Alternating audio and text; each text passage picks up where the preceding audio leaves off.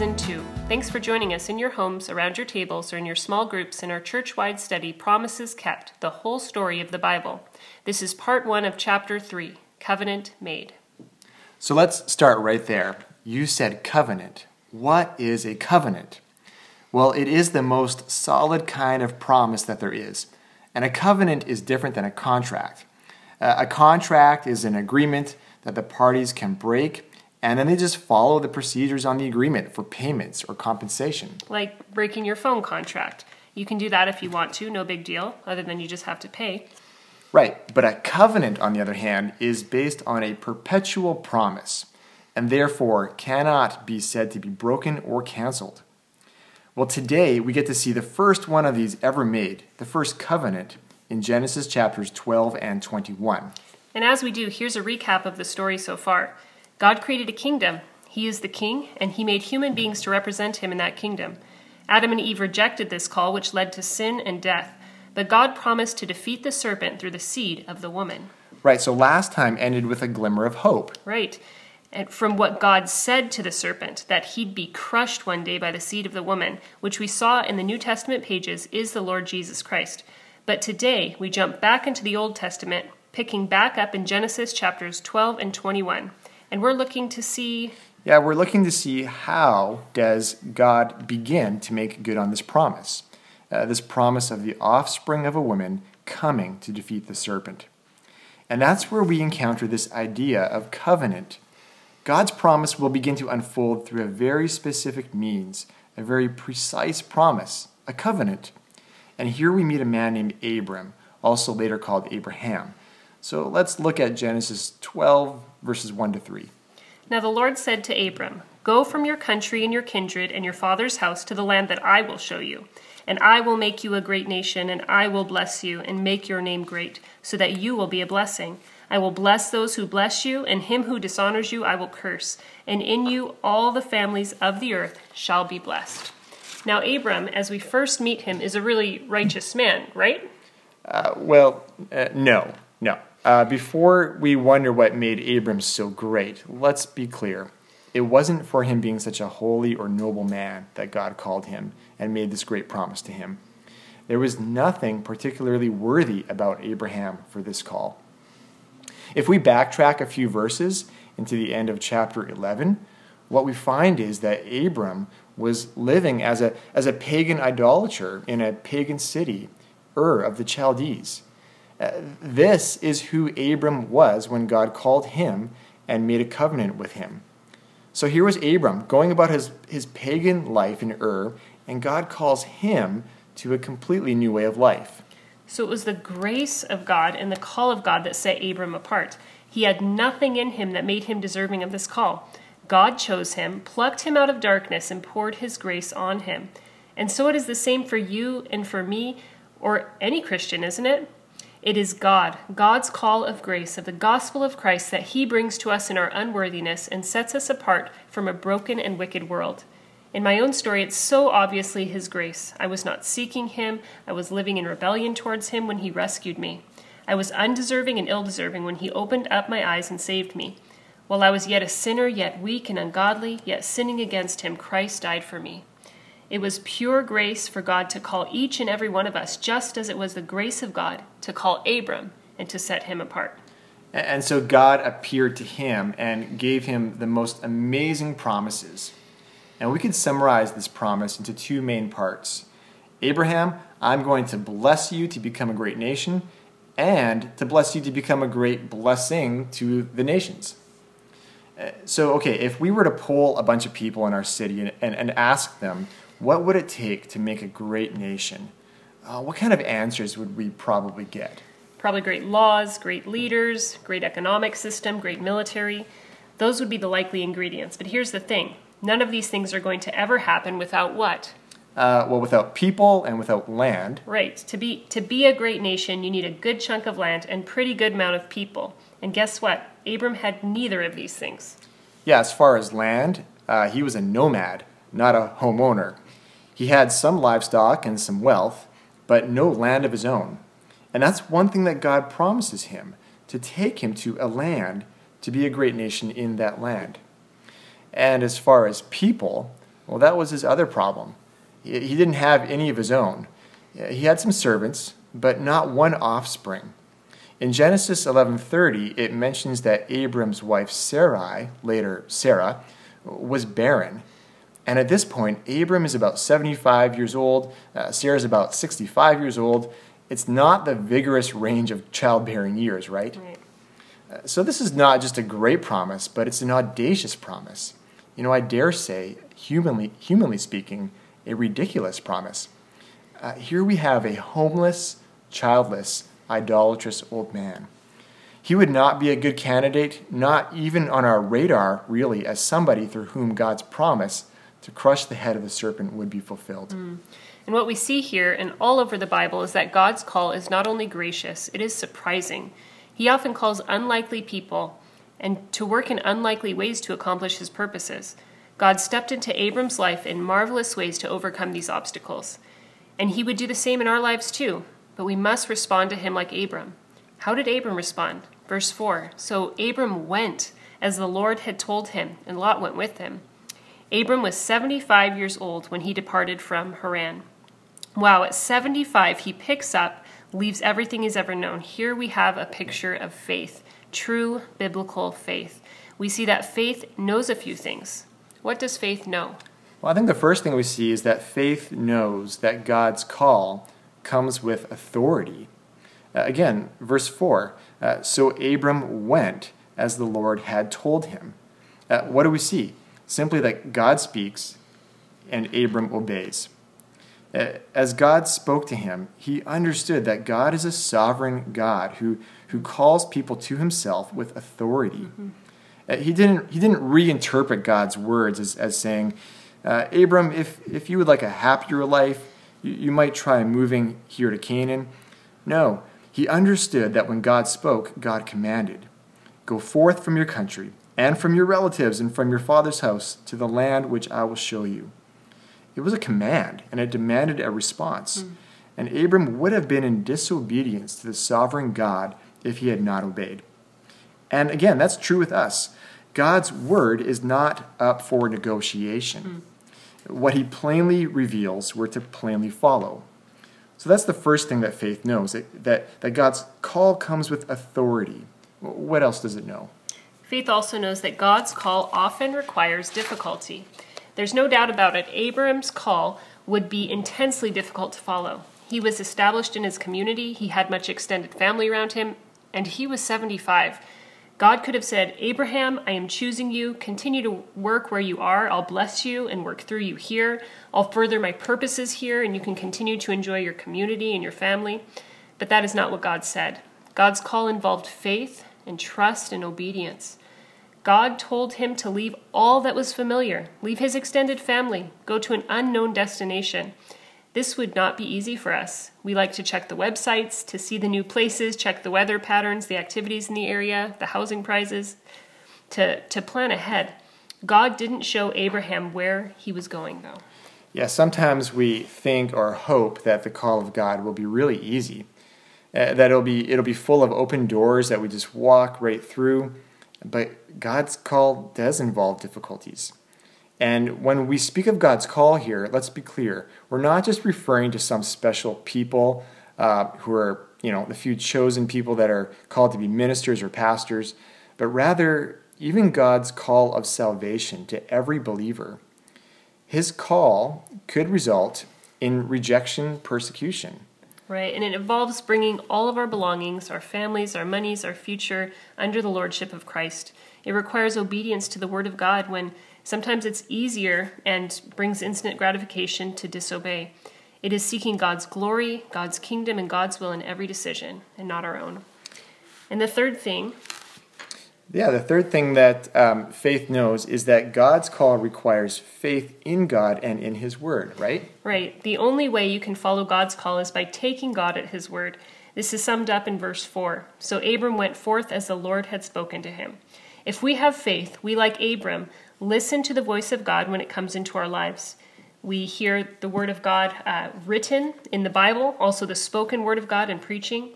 Faith is a definite is trust in a definite object, God and His Word. Yeah, it's not just faith in anything, it's faith in God and in what God says, His Word. Well, maybe some application here. What does that look like practically in our lives? If we were in Abraham's shoes, what would we find to be the most difficult thing to leave? Uh, would it be our extended families, our possessions, our career, our comforts, our beautiful surroundings? You know, Brent, the first question of this chapter was what would persuade you to move from your family, your friends, and country? And we've both done that in our lives. Yeah. Uh, you left your country and family to come to seminary and work in the US, and I left my country and family and friends to come to Canada. And early on in our lives, I think this is easy or easier, but Abraham was 75, and I think that as you get older, it becomes harder to pick up and leave everything you've ever known. This does not make it okay to disobey. If God calls, we should answer. Nothing should keep us from obeying the call of God or it is an idol in our life. I just think that as we become older, one would need abundant clarity on this call because it is much harder to pick up and leave when you're you are Abraham's age or when you're rooted in a place. But that didn't stop him, and we can praise the Lord that he followed and obeyed. That's right. Well, the story goes on and the, the years roll on and you know at times the Lord does reiterate his promise to Abraham. Uh, but guess what? the couple remains childless. Sarah, Abraham's infertile wife, is now in her 90s, and God's promise of children seems even more impossible than ever. And then it's here that we come to Genesis 21 1 to 7. The Lord visited Sarah as he had said, and the Lord did to Sarah as he had promised. And Sarah conceived and bore Abraham a son in his old age at the time of which God had spoken to him. Abraham called the name of his son who was born to him, whom Sarah bore to him, Isaac, which means laughter. You know, that's a very fitting name for this story. But notice in those verses the emphasis in verse 3 uh, that this child was his son, born to Abraham. And it says, born to uh, whom Sarah bore to him. Uh, over and over again, God is emphasizing, make no mistake, this child belongs to Abraham and Sarah. It is the it is the child of the promise. Hmm. Praise the Lord that He fulfills His promises. As impossible as they might seem, God is able to do abundantly, exceedingly beyond all that we ask or imagine, like even giving a 90 year old woman a child. It was through her son Isaac and his continued lineage that they'd become a great nation, Israel. But it would take a while to grow into a nation. In the rest of Genesis, we meet Abraham's, Abraham's family. And while God had told Abraham land was a part of the blessing, the land from the Nile to the Euphrates, this too would take an even longer while. It would be hundreds of years, but they would finally get the land. The promise was secure. God would bless his people in the place he said he would, and they would become a blessing. And so what we see with that is that God fulfills his promises, but it may not always be as quick as we like. And now we come to this most incredible promise that part of the promise that God makes to Abraham. Remember, God says, Not only will you be blessed, Abraham, but the second part was, the whole world will be blessed through you. Uh, this is amazing. This is unbelievable. The whole world? How could this be? Well, God's plan was way bigger than Abraham. It was bigger than establishing just a nation. God's great reversal plan for this problem of sin was going to start with Abraham's family. And through Abraham's family, one would come who would crush Satan, sin, and death.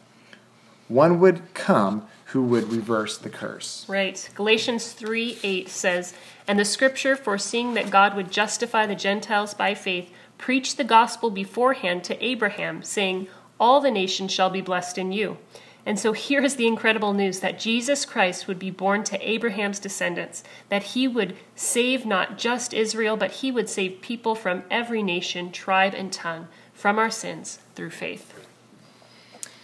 It is amazing. But let's have one last question here. So far in the story, people have messed up. So, what would keep Abraham and his family from messing up the same way that Adam and Eve did? And here we turn to Genesis 15 for a really strange but crucial event. Genesis 15, let's pick up in verse 8. But he said, Abraham said, O Lord, O Lord God, how am I to know that I shall possess it, the land? And, and he said to him, God said to him, Bring me a heifer three years old, a female goat three years old, a ram three years old, a turtle dove, and a young pigeon. And he brought him all of these, cut them in half, and laid each half over against the other. Now, what is going on here? This may look really bizarre to a lot of us today, but it would not have been bizarre in that ancient world. This is an old fashioned, uh, fashioned covenant making ceremony. All of these animals are brought and they are cut in half and they're lined up into two lines.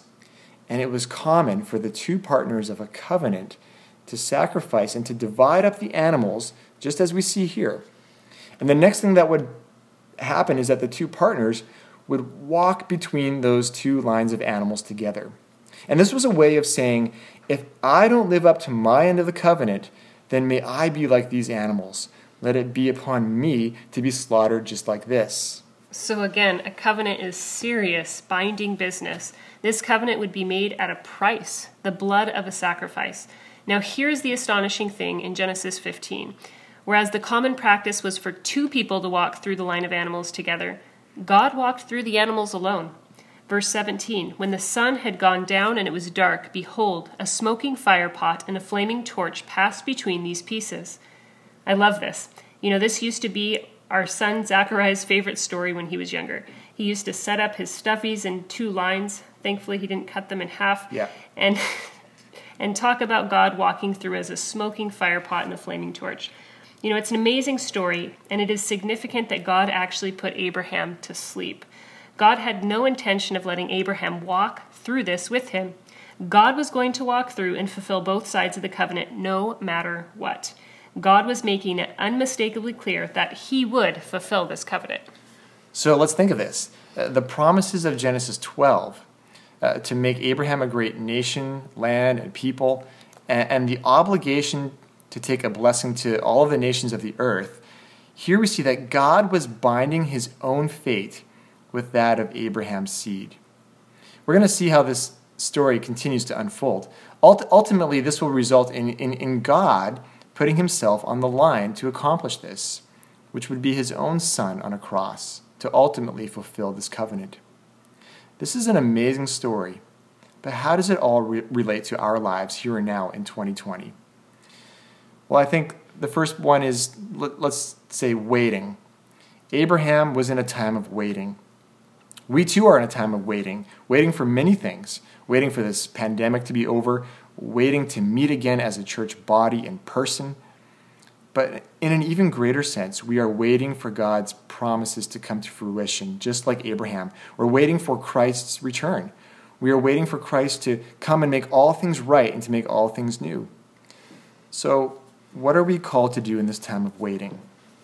Yeah, the, the second application would be we're called to trust and to obey. We have the same call as Abraham to trust or believe and obey. We believe the promises that God has set forth in His Word and we obey His call. We are justified the same way that Abraham was justified. Abraham believed God, and it was credited to him as righteousness. He believed God's promise, and God said, You are righteous. And it's the same with us. We are declared righteous by faith. And the reality of our faith is shown and seen in obedience. Jesus is the source of eternal salvation for all who obey him. Yeah, that's Hebrews 5 9. Well, another way this relates to our lives here and now is this eternal implications. Abraham's promise had a long road to fulfillment. You know, Abraham would actually never see it all happen.